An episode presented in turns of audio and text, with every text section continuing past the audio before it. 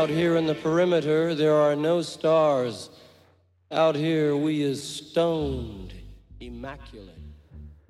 Hello and welcome to the C86 show. I'm David Eastaugh. As you know, we love a special guest. This week it's going to be the turn of the singer, songwriter, guitarist, also very creative um, painter. It is the one and only Luke Haines, who I spoke to very recently to find out more about life, love, and poetry and everything else. One time member of The Servants back in the 80s, but then went into various other bands, including the Auteurs and the Black Box Recorder, but has recently been collaborating with Peter Buck, he of REM. And they've done two albums. A couple of years ago, it was Beat Poetry for Survivalists, and then re- very recently, 2022, they've done an album called All the Kids Are Super Bummed Out. So this is the interview. Interesting. So after several minutes of casual but interesting chat, we got down to that exciting subject that was the world that was the C86 show, uh, show tape, which came out with the NME back in '86. And um, I mentioned that uh, they were one of the 22 tracks or bands on that very legendary cassette. And this was Luke's response. Luke, take it away. No, I'm. I wasn't in them at that point. Um, um, everyone thinks I was. I joined about. I joined about a year too late, so I wasn't. Oh, that was that was a servant's biggest uh, moment, being on the um, the C86 set, and I I was in them after that for, for a few years, and um, as we kind of got got smaller and smaller. uh, yes. From small from smaller small beginnings to even smaller uh, endings. So um, that's kind of what happened, and it was just, you know, it's the '80s. Everyone was just, you know, on the dole, you know, forming bands, being in bands. Um, no one really thought about making, about sort of selling records like they did in the '90s. That all kind of came later. It was kind of the, the late 80s was a bit like it is now, where, you know, if you're selling a couple of thousand records, you kind of seem to be doing okay.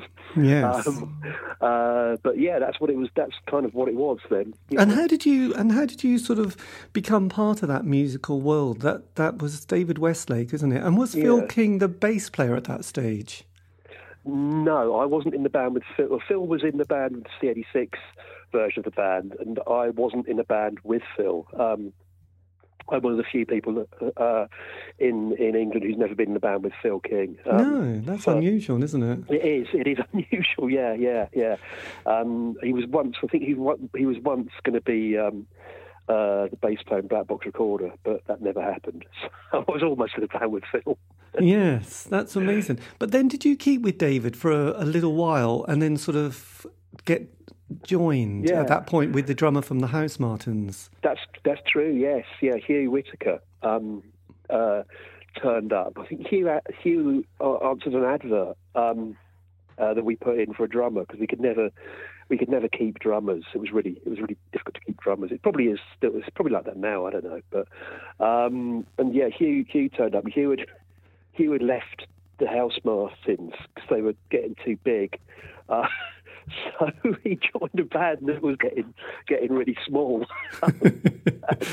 yes. So if you want, you know, if you didn't want to be, if you didn't want to be uh, famous or on top of the pops, the Servants is a good band to be in. Yeah, that's quite interesting, really, because you yeah. you did one, one one sort of demo for Creation Records, which at that stage was very different to the beast that became Creation yeah. in the nineties. Did you get a release on? Was that was that eventually released? That particular um, uh, there was an album. David did a uh, like a mini album because um, mini albums were kind of popular at that time. Because um, I think you could go, you know, the, you could record them for, you know, half the price of a, an actual album and kind of market it as an album. So um, he did he did one which I was on. Um, that was the first record I, I made actually was a, a mini album called Westlake, which came out on Creation. Um, and as you say, it was very different then. They were just um, they were just sort of, uh, God, I know. They were just they. Uh, uh, Alan McGee at that time, I think, was had just finished or just been sacked from managing the Mary Chain. So it was all kind of, you know. Uh, I don't know, skin of your teeth kind of stuff. Well, I would imagine, yeah, because there were some amazing artists he had on creation during that period. Um, Yeah, I know m- yeah. people like Momus, and I think there was a. Yeah. I might get it wrong, but there was a, a child actor from the early seventies who was going to be the David Cassidy of this country. I think was his name Simon Rivers. I might get that wrong, and he did a very Uh, Simon, you, you mean Simon? Are you thinking about Simon Fisher Turner? yes, that's the one. Yeah. Well done. Yes. Yeah, yeah, yeah, yeah. And he that now, was the- he does. Uh, he now does. Well, he, he he did quite a lot of Derek Jarman soundtracks. Um, he's sort of involved in the in the um, soundtrack world. Simon Fisher Turner. Yeah, Um, I, yeah. I just remember he had as one of those guest stars on a particular album that he did with Creation, which I don't know. She appeared in a David Bowie um, video decades later when he was doing his kind of comeback. Oh, yeah, yeah, yeah. And, um, I, uh, Tilda Swinton. Yeah, that's the one. God, it's Yeah, just like yeah. pop quiz, isn't it? Um, It but, is, yeah, yeah. I'm doing well. but but but it must have sold all of about ten copies, which must have been um, a bit of a, a problem with the Well, I think. I think, I think, I think, you know, stuff kind of did in those days. Um, you know, those. Ba- I mean, that's why I think you know the the, the, the kind of C86 thing actually sold quite a lot of records when it was uh, when it came out on vinyl, um, and everyone was kind of surprised because most, from what I gather, most of the bands. Um, that were on it didn't really want to be on it because it was kind of they didn't want to kind of be grouped in together and you know on a kind of scene. So a lot of these bands kind of gave away their what they deemed to be their uh, least good songs. Um, which of course were the songs that then kind of became more well known because they were on the biggest selling album. Yes, and then Phil Wilson from June Mm. Brides decided he was too cool for school, and um, yes, Yeah. decided not to be on the compilation at all, which is um, Yeah, great, right. great move. So, how did you? Yeah. I mean, from those indie pop days, which was all sort of beautiful and innocent, I put. 80s indie between 83 to 87, which is basically the years of Mm. the Smiths. That, that latter period was kind of, it got into shoegaze and My Bloody Valentine, Mm. Silverfish, and then we had the Seattle grunge scene and 4AD Mm. with the Pixies and Throw Muses. How did you, as an artist, cope with that kind of transition between, you know, those scenes and those decades? I wasn't. Well, I wasn't very. I mean, that kind of that period is sort of, I suppose, eighty-seven to the early nineties. I wasn't that interested in um, the bands that were around then. I, I mean, the bands. I, I mean, I was into the Go-Betweens, who kind of weren't part of that. Um, and uh, then. Then when when the kind of Seattle stuff, I thought the Seattle stuff was kind of interesting. Those bands were kind of more akin to what I was, what I had in mind, you know, especially, obviously, especially like Nirvana, and maybe sort of things like Dinosaur Junior, those kind of things, um, which were, you know, which is quite kind of. I always thought it was quite funny that when what you know what we did, what the auteurs then did was sort of uh, was seen to be very English, but a lot of my my actual inspiration was coming from Seattle, really. Yes, that's right. And then you did one album. Was it Disinterest with Yeah. with with the, with the Servants, which came out Yes. right on the decade? Did that did that sort of just was that on Paper House Records? It was on Paper House, indeed. Yes, yeah, completely, uh, completely sunk without trace. Um, it's, it's very funny. It's, it was. Um, I think. I think um, it was. I was David, the singer, told me a few years ago that it sold nine records, nine copies. That album. Um, and the funny thing is that then, uh, you know, maybe you know, like 20, 25 years later, Mojo did this sort of like their, their kind of list of the most influential indie albums ever made, and Disinterest was in it, um, which was uh, up, utterly absurd because uh, no one at all heard it. It's never been. It's never been. Um, apparently, this apparently the singer from. Um, one of the nine people was apparently the singer from and Sebastian, Right. Murdoch. So maybe that's why they think it was so influential. But um, but yeah, and it's never been it's because of like uh, like you know legal issues, contractual reasons. It's never been reissued, Right. uh, and probably never will be. yes. It really is. It really is a very much a lost album. God, the Um, lost album. That's uh, amazing. and uh, uh, it was um, last seen on Discogs for uh, I think just under two thousand pounds Oh for a my vinyl copy. God, that's Yeah, amazing. Jeezy crazy. Yeah. That's Yeah. amazing. So you're because because then you strike out to become part of the auteurs, but just holding that thought, you've then worked again with David on his comeback. Yeah. album, which came out Yeah. this year, My Beautiful England. Hmm. Um, so when did this kind of uh, not collaboration, but when did the, the phone call come down the line? The, the global, Oh, uh, tiny always- glo- we- tiny global. Yeah, we've all, we've all, we we we sort of um, we lost contact for a little while. Then we kind of um, we you know we just I think we saw each other some, at a at a at a gig somewhere or other, and we just and we kind of um, we just struck up uh, friendship again. Um, we've been in contact for the last 15, 15 years or so, and um, I was just out one evening with him, and uh, he said. Uh, he said, uh, "I'm, you know, I'm, I'm recording some songs. I want to make an album." I said, "Great. Um, you know, let me know if you want any guitar playing on it." So that was Yes. it. And, uh, and yeah, and so I ended up playing on all of it, which is good, and it's a great album. Yes, I mean, just um, because I've sort of listened to it, and I did an interview with David. I mean, is this? Would you go as far as to say, without being controversial, is this is this kind of a bit of a uh, the the the kind of a celebration of Brexit album? well, that's where David's coming from. Yeah, yeah. It's not where I'm coming from, but um, that's his view, and I'm, you know, I'm I'm all for free speech. You know, I don't, you know, I don't agree with it, but there you go. Um, I was happy just to play guitar. Yes, there you go. This is. I think this is prob- so. This is probably the first kind of album, or the only album in the in the Yeah. That that sort of um, bring brings that sort of love of of, of, of freedom and taking back control. Yes, it is. It's it certainly is. Yeah, like I say, that's not why that's not where I'm coming from, but um, but there you go. yeah. So do you have kind of you know because obviously you know then you've got this amazing album with with Peter Buck. Now this is your second one with Peter, isn't it? So how Mm. It did is. I mean I, I was reading your book, you know, Bad Vibes, Britpop and my part part in its downfall. When um when you started working with Peter, did you ever sort of think, oh my god, have I ever slagged off REM? Um, well, I'm pretty sure I hadn't. Because I always thought they were good, so um, I'm pretty sure I hadn't. Um, you're probably going to tell me some old interview I'd done that I, I did, but um, no, no, I, it, there's, no, it never really occurred to me. I don't think, I don't think Peter would care particularly anyway. No, but if- um, you know, he, we, you know, we're our, our kind of, um, you know, we know where we stand, you know, musically, musical, mu- Yes. musically together. So yeah, yeah. Yes. No, I've always, I always, I always, um, I was always very keen on REM. Um, yes. Particularly, particularly uh, the Monster album. I think it's one of my favourites. is that the one with um What's What- the frequency, Kenneth? Yes, And, that's the uh, one, Yeah, that's the yeah, one It's the kind of, it's the kind of loud guitar one. Yeah. So with with this collaboration, which is quite fascinating, how did the, the phone call or the kind of moment happen? Because I guess you didn't sort of bump into the the boozer in North London, did you? No, he just bought. He bought a painting of mine because I do paintings, and he bought a painting of mine that he just saw uh, on the internet. Um, and uh, he just sent me an email, and we, you know, bought the painting, and we uh, we just decided to work together because I knew that he I knew he liked my stuff, and obviously I like his stuff.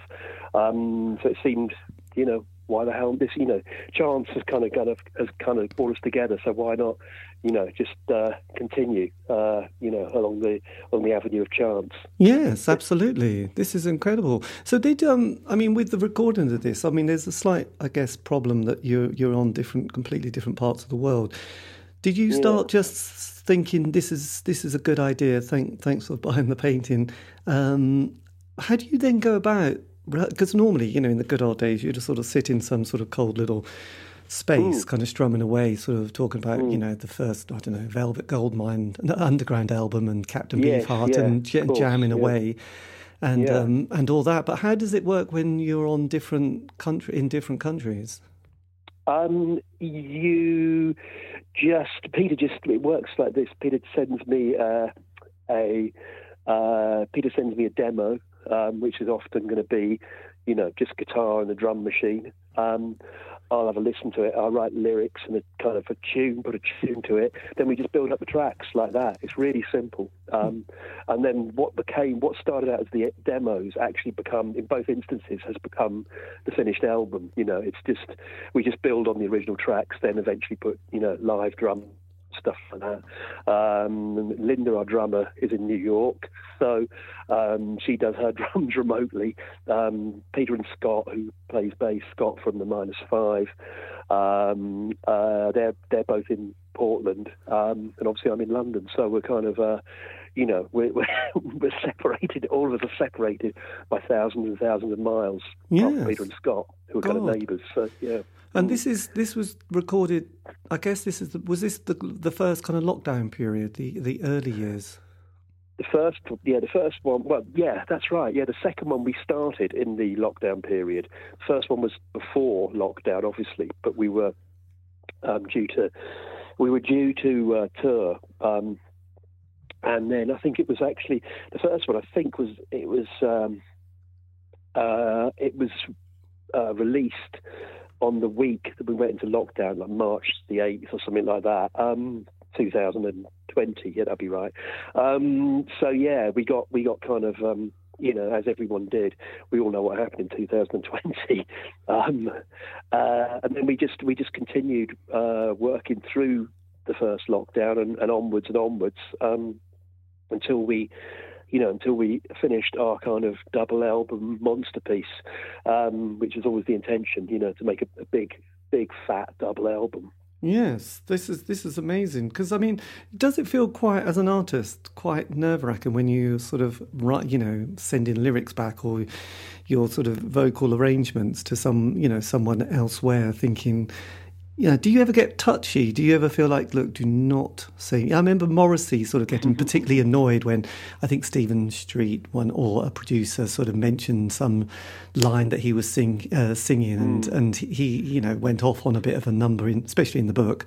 Um, I just wondered yeah. if you ever thought, do not, do not question my lyrics, Peter, because otherwise, I will, I will. Well, he Peter doesn't. He doesn't question them. Um, we kind of work in a we work in a spirit of true collaboration where we let each other do what we want to. Otherwise, it's not really a collaboration. Um, you know, once you start kind of picking apart, I know it does happen, um, and it's it is a it's a way, I suppose, of working.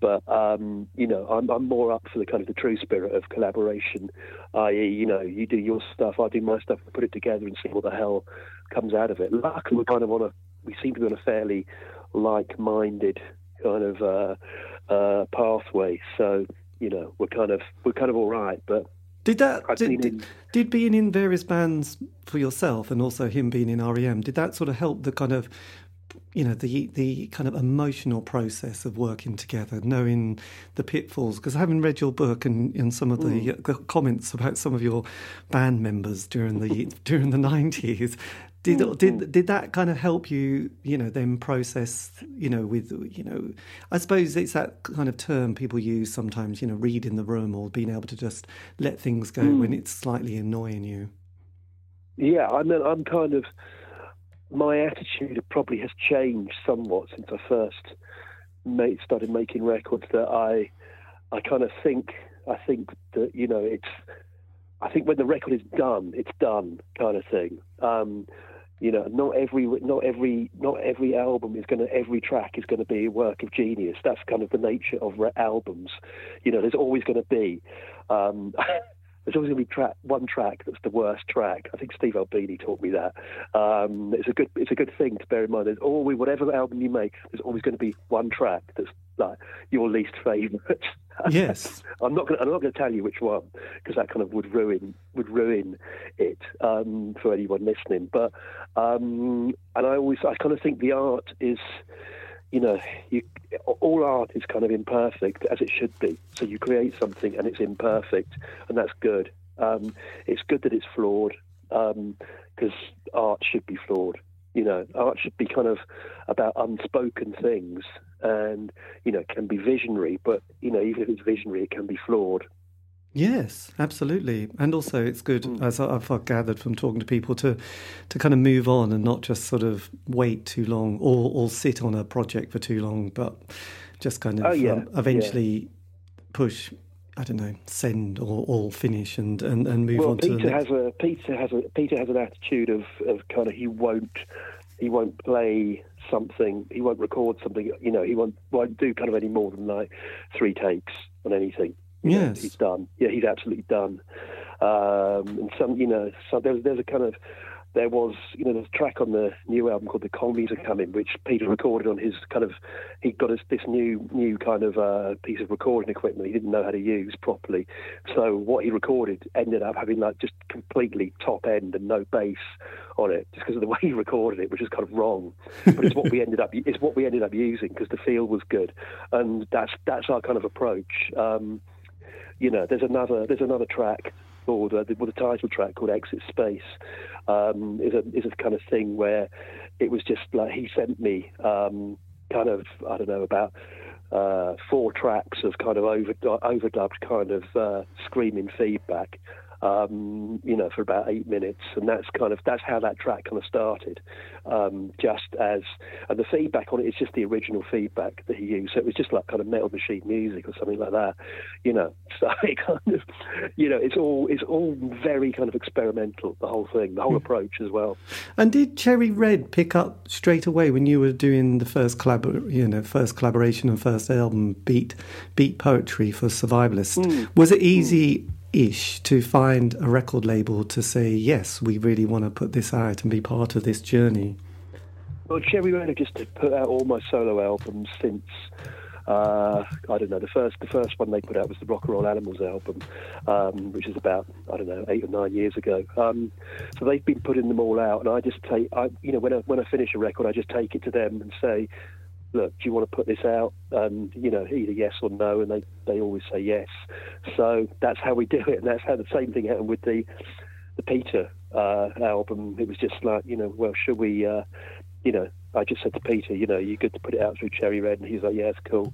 Um, but you know, because because it, it's the albums with him, we also get like an American release as well, which is nice. Yes. Um, which uh, it's, it's good to have kind of like you know a, a worldwide release uh, on these records rather than it just being you know very very tiny. Yes, and when I mean with this new album, which is which is just kind of out and about. I mean, there's an amazing mm. amount of variety on it because there's some real sort of glam rock stompers, aren't there? Mm. Um, yeah. Like Subterranean Earth Stomp, Stomp, yeah. which is yeah. it reminds me of something from either the Glitter Band or or Sweet.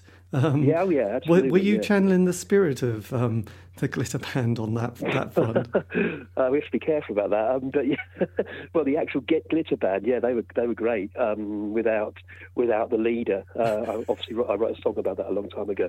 But um, but yes, yeah, the, the, the Glitter band certainly, um, double drummer kind of stuff like that. But that's always I've always liked that kind of stuff. Um, but you know, we like I said, we wanted to make the album you know, a double, a, a, proper double album where it's kind of, you know, possibly even too long, you know, that kind of thing. Um, and you kind of have to kind of sit through, you know, I like the idea of like sitting through it all as an album and, you know, it feeling like a kind of, a big kind of you know almost bloated kind of experience, but in its own way, kind of really cool. Yes, because it, it sort of becomes a bit George Harrison esque, doesn't it? It's sort of I'm not sure because yeah. I haven't got the double album, but I've just listened to it. I mean, I guess it's yeah. sides three and four where you sort of is it the sitar, sitar and then some kind of rather yeah, groovy drum starts it's to sort of dul- come in. It's a dulcimer, dulcimer, a dulcimer, and uh, Peter played the, the dulcimer on that, uh, which sounds a bit like a sitar and uh, and then it's sort of a, a tabla drum loop. Yeah. Yeah, I mean, did you? I mean, was I mean, I mean, it was probably last year on the Disney Channel. There was the, the eight hours of, of the Beatles doing "Let It mm. Be," uh, "Let It Be," the kind of the, mm. um, the the sort of making of that particular album and the concert yeah. on the roof. Did you watch that and sort of get sort of either inspired or, or sort of like related no, to? No, I think that no, that track was recorded, I think, before that film came. But I thought, you know, I, I, it was more like um, it was more coming from. Uh, I did an album years ago called Baader Meinhof, which was kind of all tablas and uh, and kind of. Uh, sort of Indian rhythms, that kind of thing, uh, and Indian string arrangements. Um, so it was kind of more coming from that, uh, really. And it just, you know, it just it just kind of came came just came out of my head. Really, it wasn't. Uh, it wasn't. It was a, that was that was one that I kind of did the demo for first. Like a lot of them would be Peter would send me a demo, but in that case it was the the tablas and the the kind of the guitars were my came from me, and then he added the the kind of uh, the the sitar sounding uh, dulcimer on it. yes, because there was there's certain tracks like Exit Space, which is all the kids mm. are bummed out, and then there's also um, Flying People, You're My Kind of Guru, and also Waiting for the mm. UFOs. And mm. um, and you mentioned the word groovy comes comes yeah. through on quite a lot. Were you were you yeah. sort of channeling your inner kind of hippie spirit on this? Uh, I always am. Yeah, I always am these days. Yeah, I'm I'm a I'm a total freak and a head. you know, that's where I, that's where I'm at. You know, I, am you know I love Hawkwind and stuff like that. You know, I like the Grateful Dead. You know, unashamedly, um, and we wanted to kind of make a modern psychedelic record. Yes. Well, um, I was yeah. wondering, did you like the work of Robert Calvert? Um, oh God, yeah, love him. Yeah. And I just yeah. wondered if you, you know, that was kind of one of your kind of go-to kind of artists or, or people to uh, be inspired. Always, he's always someone I come back to. Certainly, yeah. I mean, I love that.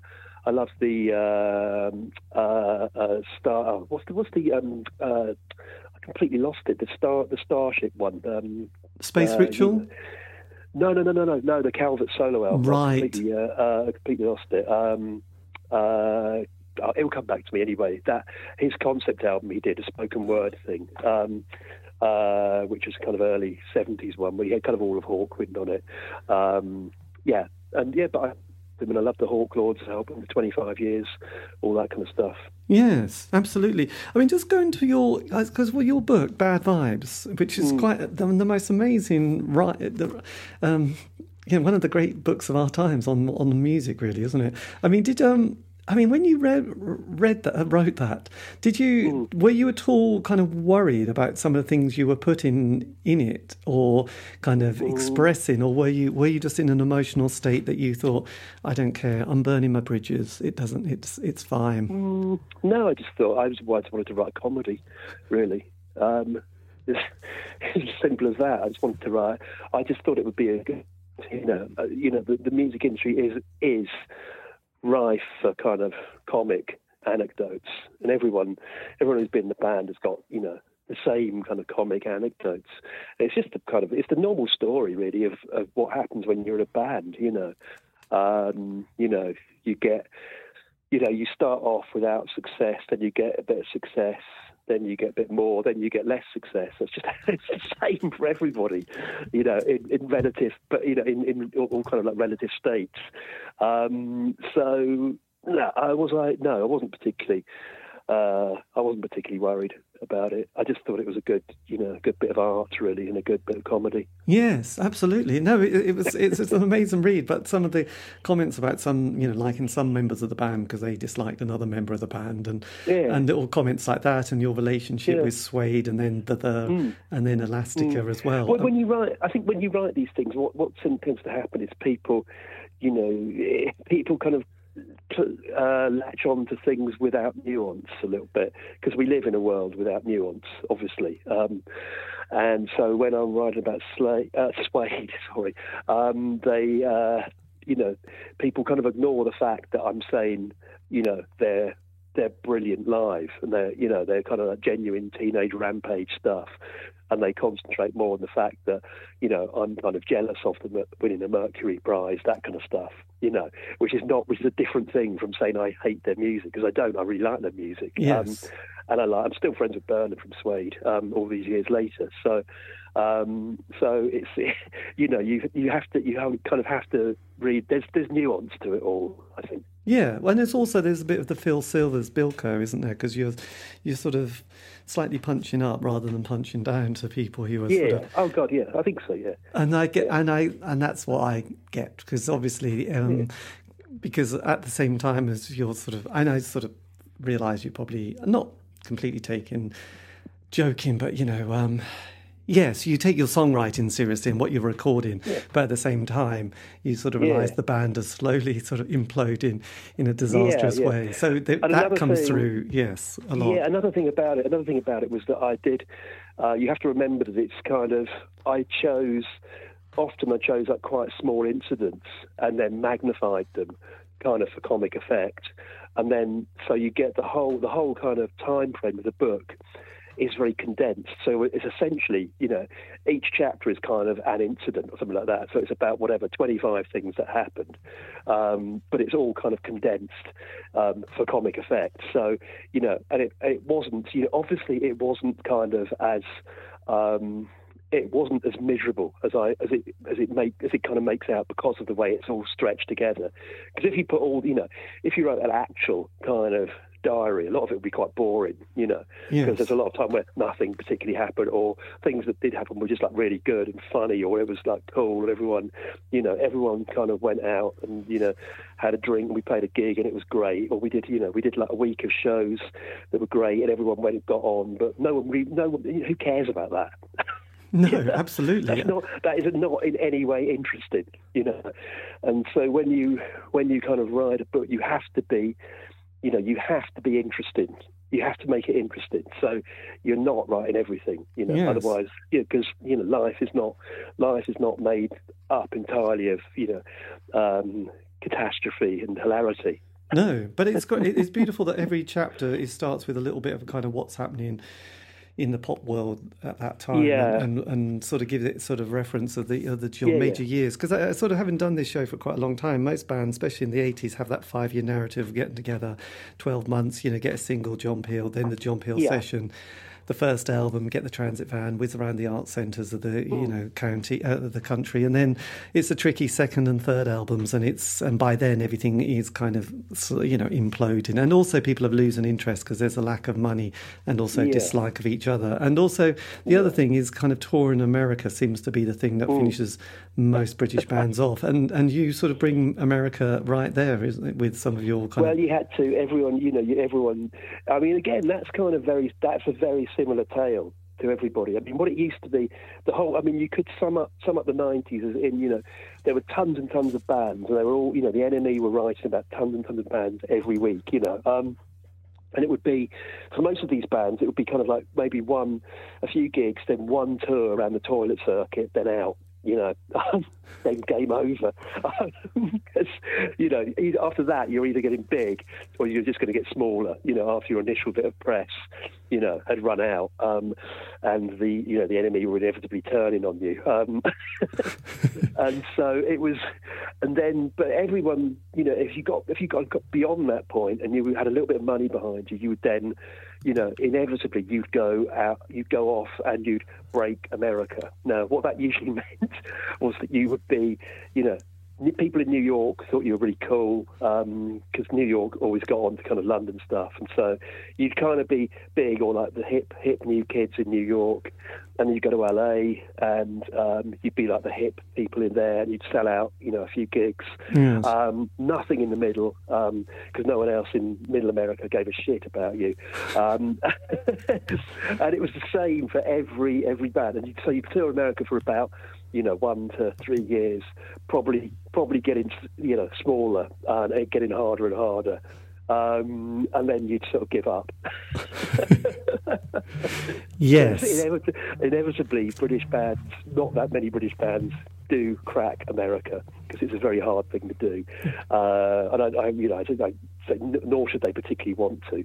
Um, you know, if, if they do it, you know, well done.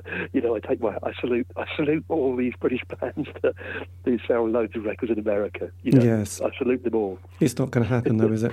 What was it like, kind of by by the sort of mid '90s with the Auteurs? You were sort of suddenly even though you're you know you had done two albums, you then get Steve mm. Albini to from yeah, Big Black yeah. fame and various you know um, yeah. yeah. what was it like working with such a you know iconic character? Well, he's great. I mean, he's a friend of mine. He's still a friend of mine. So, um, you know, it can't have been that bad working together because we're still friends. So, and quite regularly email and that kind of thing. Um, he was great. I mean, he gave me, you know, he taught me a lot about. He he kind of taught me that my attitude was right. You know, um, I was right to be kind of how I was, you know, at the time, fairly driven, um, at times fairly uncompromising, um, and he kind of, yeah, he just sort of, he kind of confirmed that really. Um, you know, I think we were a good force on that record. Yeah, it's a great record. I re- I'm, you know, I still, I still, I mean, I still stand by all the Auteurs' old albums. Uh, they all sound good to me. But then, in the mid period there, where things looked like they could be going good, you managed mm. to to jump off a wall and break your ankles. Mm. I mean, this mm. this is a bit of a drastic moment. Was that was that kind of an accident or a bit of a cry for help? Oh, it was an accident, really. I think. I think I, I think I kind of probably tried to read too much into it at the time, um, and kind of. But I was just drunk and fell off a wall. I was just drinking too much, you know. and, you know the kind of it's the kind of stupid stuff you do when you you know you're, you're drunk and in a you know you've been on tour too long. It's just it was just daft, really. Yes, it, well, well, it was kind of amazing. I mean, because because because obviously you must have amazing stamina because then you have various other projects, you know, uh, yeah. Black Box Recorder, and then your your yeah. prolific solo career, which mm. which is amazing. Did you I mean, have you ever sort of in your adult life had a kind of moment thinking, I'm going to just give up on the.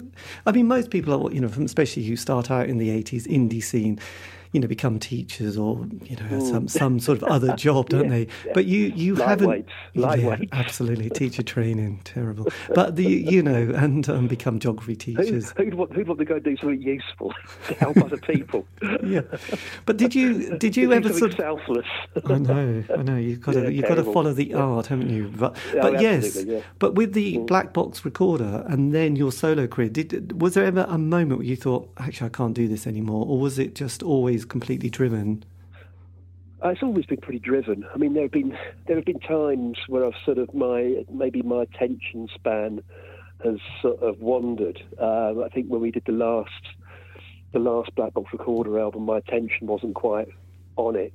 Um, luckily, the other two did a pretty good job of kind of wherever I was lacking, they sort of made up. So it's still a good album, um, but it's just for some reason my my attention was just wandering at that point. Um, I was probably thinking of the next thing I wanted to do. Um, I didn't really, after Black Box Recorder, after the second album was a hit, and you know we had a hit single. I didn't really, I didn't really want, didn't see the kind of didn't see the point in it really, because um, we'd kind of done what we needed, what we set out to do, which was make a couple of records and have a hit single, um, just to sort of show we could do it. So I didn't. By the time we got to the third one, and we were having like record label problems, or the record label having problems. We weren't, but they were having problems keeping themselves afloat um, with giant bills to the tax man and all that kind of stuff that they couldn't pay. Um, so uh, at that point, I was just yeah, I was kind of thinking, what's you know, what's what should I, maybe I should do something else, you know, some other kind of musical thing or whatever. Um, but yeah, I think that that was more to do with just having felt that you know I just felt the mission was the other two were kind of quite keen to keep the mission going, and they were quite keen to try, you know, want to be kind of make make good on what we'd done with the kind of hit single. But I didn't really care at that point. yes, it's true. It's true. I know it sounds weird, but it's uh, it's uh, absolutely true. Yeah. Were you relieved to see the back of the 90s and then start more of your kind of the solo kind of work, which then is really prolific, isn't it? From I don't know.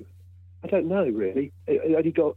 I think it was after when I, after Bad Vibes came out, the book came out. I kind of really got happy in my own sort of musical career or whatever you call it. I think I just got a lot of that, a lot of a lot of the kind of uh, the poison out of my system, um, and uh, I was then kind of feel, thinking, feeling like, yes, it's cool. I'm, you know, I can just be a, I can just be a solo artist, and I can do what the hell I like, really. Yes. Um, that's kind of what I, and I've just really started to kind of enjoy my own, you know, career, whatever it is. You know, I don't, I don't like the word career. It sounds like I'm a, you know, it sounds like I'm a fucking MP or something. But I, yeah, whatever it is, my own kind of art making or whatever. Know, yeah, ther- art therapy.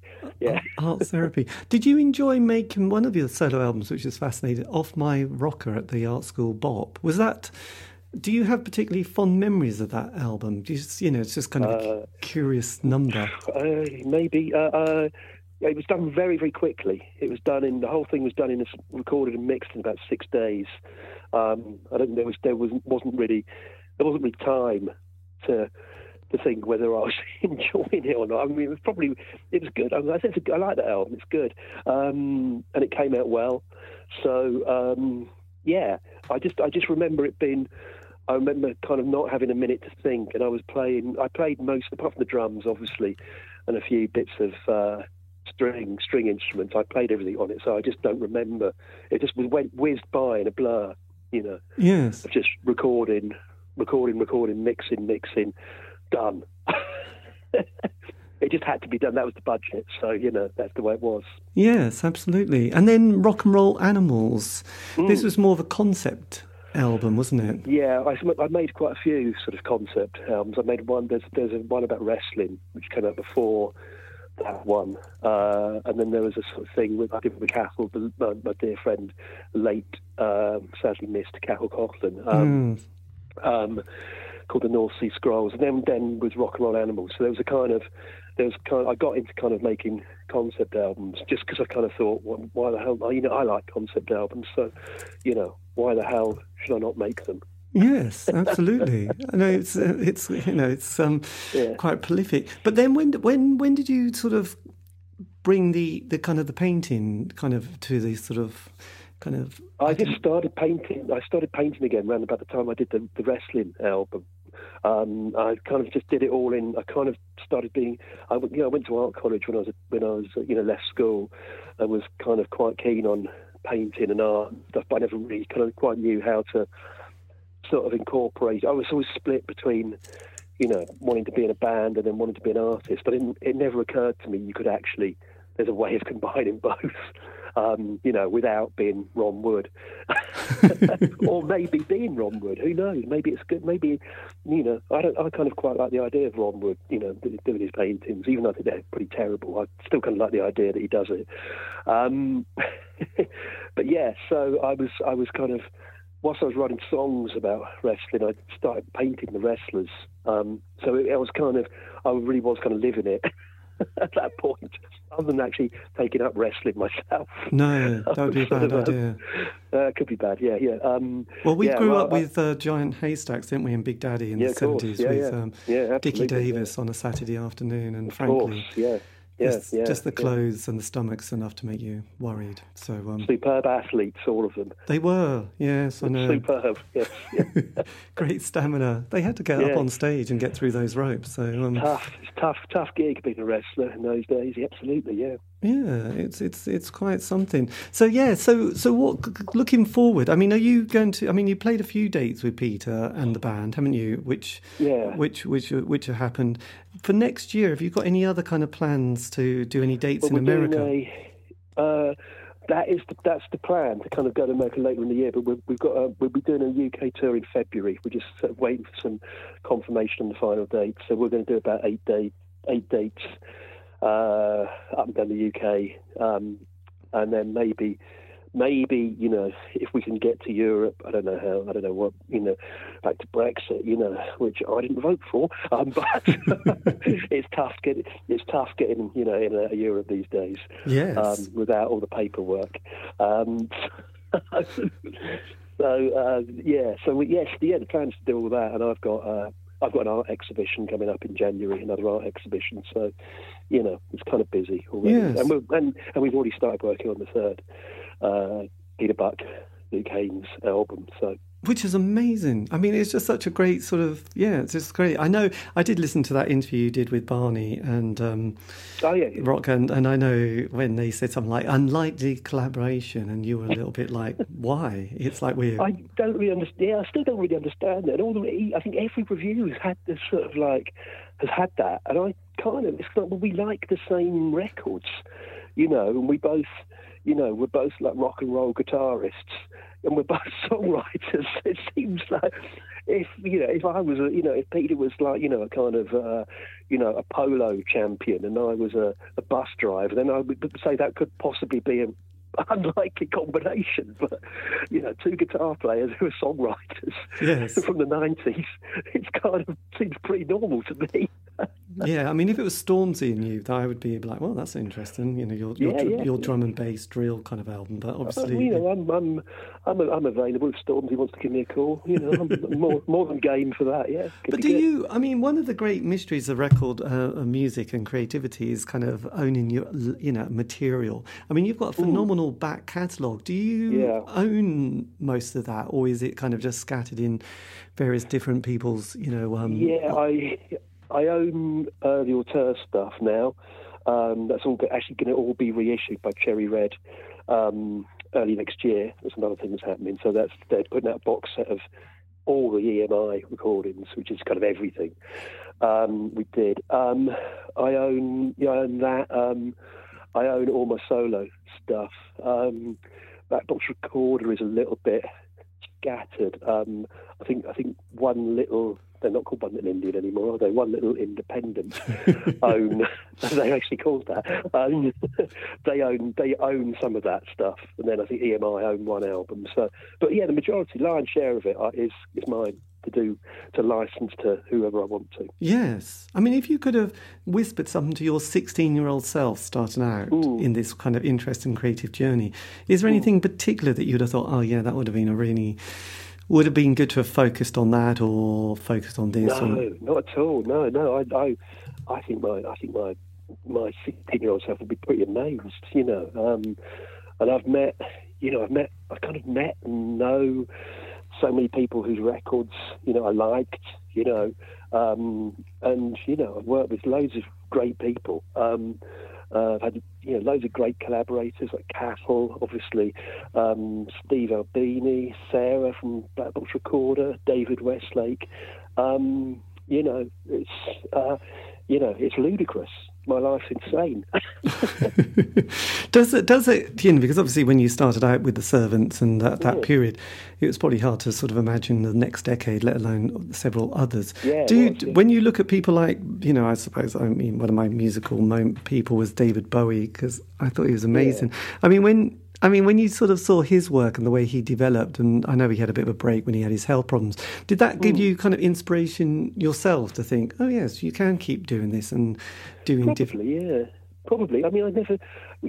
God, it's weird. Isn't it? I mean, in the in the eighties, it kind of, you know, people like, uh, you know, the Go-Betweens were kind of all pushing thirty, and that seemed kind of quite old at that point. You know, uh, you know, and now everyone's, you know, now everyone is still in bands in their fifties, and it's uh, no one really bats an eyelid about it. No. Um, I don't know if that's right or not, but I'm I'm I'm happy about it. I'm I'm I'm good to keep going. Um, uh, you know, whether I'll still be doing this, whether whether I'll be wanting to make records at 65, I don't know. But who the hell knows? Who really cares? Does it matter?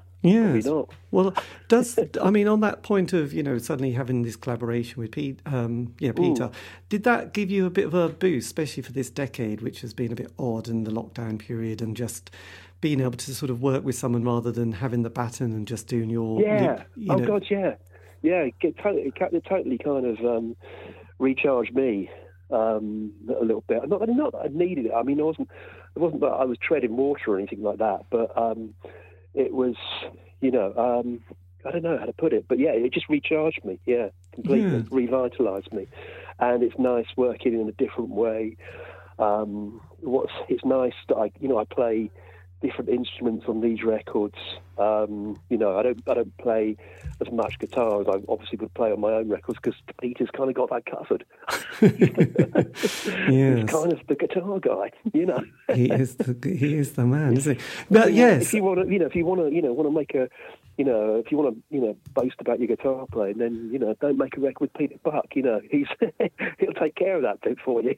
yeah. I mean, and also, do you you also had was it Lenny Kaye as well? Was was Yeah, he's on there. Yes, yeah, yeah. It's like it's, it's kind of a, it's like a sort of a sort of super group of sorts. Yeah. which is amazing. Yeah, no, I, I, I, you know, it's just kind of a fascinating album because, like I said, that you know, for on the CD, you know, you've got the kind of rockier stuff on side one, and then on the second side, you know, you go into a sort of kind of a, Well, side three, yeah, side three is um, is kind of like the, the kind of quite sort of um, I don't know how you, you'd call it. I mean, you know, you, you could say if, if, you were kind of wanting to give it a bad review, you could say it's, it's maybe the more sort of challenging, uh, trying side. But that was kind of all double albums have that. You know, you've got to have that bit on double album where it kind of gets like, whoa, we're kind of getting in deep here. You know, yes. I like that. You know, you've kind of got to have your you know, your Revolution 9 element or whatever, you know. Absolutely. And I know from, you know, I loved the Kate Bush album, Hounds of Love, mm. and her sort of the second side is quite bizarre and bonkers in places and sort of goes oh, into... I don't know that album. I should, I should listen to it. I don't really know. I only know the kind of... I've never really explored her stuff. I should do it. Yeah. But yeah, side two is just like her, her sort of like, okay, we've got the hits on side one. Let's not worry. No one's going to bother with side two apart from the yeah, real fans. Sure. And, and suddenly she goes into some really odd and interesting sort of directions, which um, no one yeah, yeah. no one good, cares yeah. about because she's got four singles on the first side Yeah, probably. So yeah. it's good. Well, it's brilliant that you've Yeah. got a tour and a third album lined up Yeah, actually. yeah. Oh, yeah. And just on that kind of the practical front of doing this album, who does the eventual? Did you mention who does the kind of right? Let's sit down and mix it and make it sound like we've all been in the studio together. Um, well, I, I mixed it. Um, uh, Peter's fine. Peter's fine with that. His his attitude is like, you know, you've got, you know, you're good. You're good at mixing. You do it. I don't care. So you know, which is good because he know, you know, he Peter's a songwriter and a guitar player, and so he leaves me. He le- lets me mix it. Um, Scott, who played the bass, sort of edited the drums. Um, so Scott did some sort of preliminary mixing, and I kind of, I suppose Scott kind of gave the kind of a-OK, or was the, the second pair of ears on my mixes, and I'd, I'd sort of present a finished mix to Peter and Scott, and Scott would then kind of come back and say, well, maybe, you know, you know, very, you know, you know, maybe, maybe, you know, that we could, uh, you know, maybe, maybe the vocals could come up or something like that. You know, that just very, very basic stuff. Um, yes. but the general the general kind of mix and the sort of stereo picture and all that kind of thing with me. So yeah, and that's same with the first album. So. And when does Linda, the you know Linda Pitmon, doing the Yeah. on the drumming? When does she? When when does she put her piece on? Does she whenever have to? she can, whenever she can, because she has to. Uh, she has to come from New York to. She has to fly from New York over to Portland to record it in Scott or Peter's basement. So, um, so that's kind of you know once the songs are, you know, it could be as early as you know me putting a vocal on it and uh, or whenever. But she usually comes down. I think she did all the drums in like kind of, I think about a day. You know. Wow, that's amazing. It's, yeah, yeah, yeah. She's great. Yeah, yeah. And she's real kind of like you know, one or two take kind of drummer. Yes, and with your songwriting, have has that changed the process over the decades? I mean, I just wondered if you had to, Mm. you've you've sometimes had to use different ways of getting inspiration, or I don't know. I mean, some sometimes in some of the auteur songs, I kind of, I mean, I like all the auteur stuff, and there's occasional, occasional things where I listen back and kind of, oh God, you're a bit lazy there, you know, Jesus, you know, you should have, you know, why did you, why did you kind of like, uh, you know. Who do, you, who do you think you're fooling there with that line or something like that? I think those kind of things. Again, I'm not going to mention any songs, but um, generally it doesn't matter because I think you know it's all part of the spirit of it. Um, but nowadays, I wouldn't put in, you know, I don't, I don't have any kind of lazy lines. What I consider to be lazy lines, I make sure every line I'm happy with because I know it'll just bug me, yes, you know, down the line. Um, so I, you know, I, I make sure everything, everything is good on the lyric front and is what I want it to be. And you know, I know when I, I know when I'm trying to bluff, you know, and you know, I know when I'm trying to bluff myself. So you know, I can't I have to watch that a little bit. yes. Well, the psychedelic sitar casual is is a you know a classic. So um, oh, good. that's no, it's good, and and I love the you know the British Army on LSD. I mean, Yeah, I like that one. Yeah. when did when did how did that idea come about? Oh, that was that was a good one. Peter just sent me. Peter sent me a, a YouTube clip of British soldiers on LSD, just because he thought he liked it. He thought it was interesting, and I just sent- I sent one back and said that's a song. Um, and so within I think about an hour, he'd sent the kind of the drum machine and the bass line over to me, and then within another hour, I'd kind of put a lyric on it. So that's how that one came about, and then it just became this kind of absolute monster, um, a sort of this almost like this operatic thing, you know. Yes. just, Um, so it kind of, ha- it, you know, you have to, you kind of, I think that's another thing about songwriting. When you get older, you know how you know to seize the moment when an idea comes up like that. When someone sends you something, and the video is actually called British Soldiers on LSD or something like that. Um, in one of those kind of uh, in one of those tests they did at the uh, I can't remember the name of it. The uh, memory's terrible today. Um, one, of those, one of those sort of testing centres. Yes. Um, uh, you know, I think it's an early '60s kind of uh, experiment. You know, and the lyric is kind of almost from that because you can just see these soldiers walking around, kind of just like staring at trees on acid. you know, and it's, it's an amazing bit of footage, and it, it's so obviously a great song title and a great subject for a song. So and it fitted right into kind of what we wanted to do with this album. Yes. Did you think, you know, because you have also you got a song called "The Commies Are Coming." Did you, yeah. you know, with this year and the way it's panned out a bit, did did you think, oh blimey, uh, this album is telling the future here? Uh, yeah, kind of. Well, we did. It was weird because when you know the, the Beat Poetry for the Survivalist album, you know, and it was a kind of about going, you know, the title track of that was kind of about going into bunkers underground and you know, into kind of uh, you know uh, isolation and. You know what happened the week it, it came out was COVID. We were in lockdown. It was you know it was mad.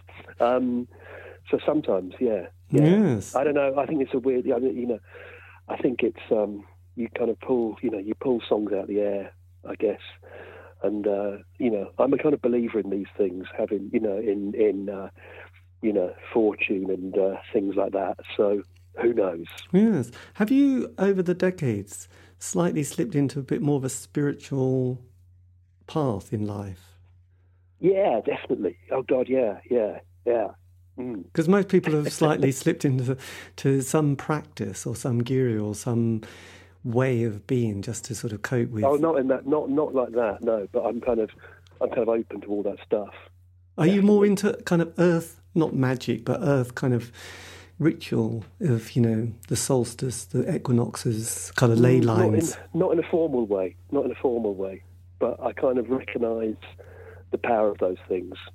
Yeah, I'm not a practitioner of anything like that, um, but I recognise its value Yes. And I'm interested in it. I kind of, I read kind of a, a lot of, sort of stuff, um, you know, along that kind of, along those lines. Did you ever get into being any of the occult kind of period of life? Because most people go through a bit of a Aleister Crowley period, don't they? I've read I've read a load, load of stuff and all that stuff. Yeah, yeah. So yeah, of course, yeah, yeah. But again, it's not something I would uh, I would I'm a practitioner of, and if I was, I wouldn't say. yes, I guess even even David wouldn't be there with the Ouija board, would you? No, no, no, no, no, no, no. Leave the dead alone. I, don't want to be bothered. no, not even Jerry Garcia. So with, with no, your no, no. with the because it's been an amazingly busy year. I mean, you must feel quite proud of having kind of two albums. Well, I know it was David Westlake, My Beautiful England, mm. and, and this is much more you and and Peter. But it must yeah. feel like quite a nice way to round off a year of having having two it's kind of. Been a, it's been a good year, you know. It's been a good good year. Um, you know, I have nothing nothing really, you know, within within the things I can control, um, which is very little. Um, nothing to you know to complain about too much. You know, it's been cool. Yeah, yes. And have you been a bit surprised? Because I know everybody's writing that kind of memoir now of the 80s and there's films coming out yeah, yeah. Of, of stuff like that. Are you a bit amazed about the kind of this C86 world that, that started with a rather, you know, apologetic cassette with 22 tracks, yeah. and now has become a bit of a monster. And now has got a C85 compilation that's just come out this week on Cherry Red Records. Yeah, I think it's kind of funny. Um, as I said, I'm, I'm not even on the, the actual album, um, but it's good for it's been good for people like you know David, who was sort of very much a kind of a neglected songwriter for a long time. That you know people are kind of now interested in his stuff. Um, it's good. Yeah, I you know I think it's all right, and I think that book that came out was good. Um, the one by Nige Tassell. Yes. Um, I thought it was a good. I thought it was a good book. It was a good idea. Well, you know, um, well, well, well, kind of carried out. Yeah, I liked it. It was, um, yeah, I loved the Neil Taylor one, but it's a bit more sort of um, Neil's is a lot more kind of detail and um, It was a little information. bit. It was a little bit kind of politics of indie labels for me, um, which I don't really care about. Uh,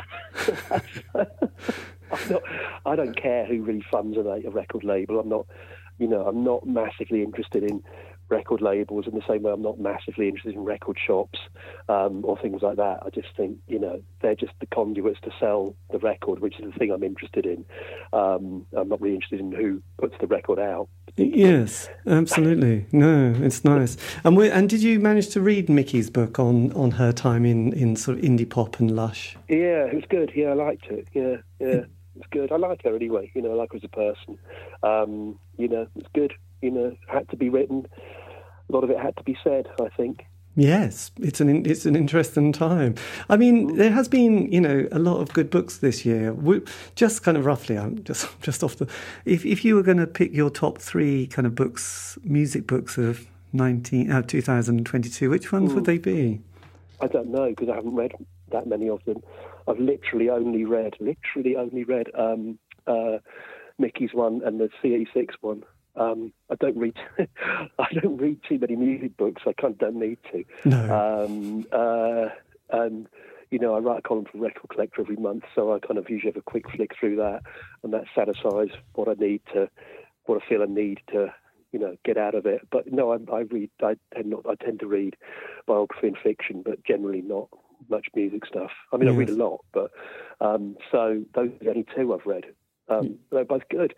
yes, there you go. Yes, I'd forgotten your record mirror, which is. Um, did you write an article once on Bruce Lacey? Was that? yes, I did. Yeah, yeah, yeah. I seem to remember now because he used to yeah. because he used to live in this kind of area doing sort of interest and performance art, mostly naked, course. Which featured Yeah. sort of North American Indian sort of you He know, got quite into rituals, didn't he, as well? huge into rituals. Yes, he loved Yeah, his rituals. yeah. So um, did, yes, yeah, I seem to remember now. Yeah, the Bruce Lacey. Yeah, bit. yeah, I liked. He's, there's a couple. There's, a, there's an album out of his his stuff actually. Uh, his soundtrack stuff is pretty good. It's pretty interesting. Yes, but look, Luke, thank you ever so much for this. This has been amazing, and um, yeah, Great. and I'm really hoping the next year goes just as smoothly. And Well, um, thank you very yeah, and thanks for the album. It's been fantastic to No listen worries. to it. And um, yes, stuff. have a great day. All right. Angie, take care then. You All too. right. Bye-bye. Bye. Bye. then. And that was me in conversation with Luke Haines, talking about his life in music, The Servants, Auteurs, and also his collaboration with Peter Buck. The album, it's out on Cherry Red Records. All the kids are super bummed out. So there you go. It's available from all good record shops and also online. This has been David the C86 Show. If you want to contact me, you can on Facebook, Twitter, Instagram. Just do C86 Show. These have all been archived, so you can find those on Spotify, iTunes, or Podbean. It's true. Anyway, have a great week. Stay safe.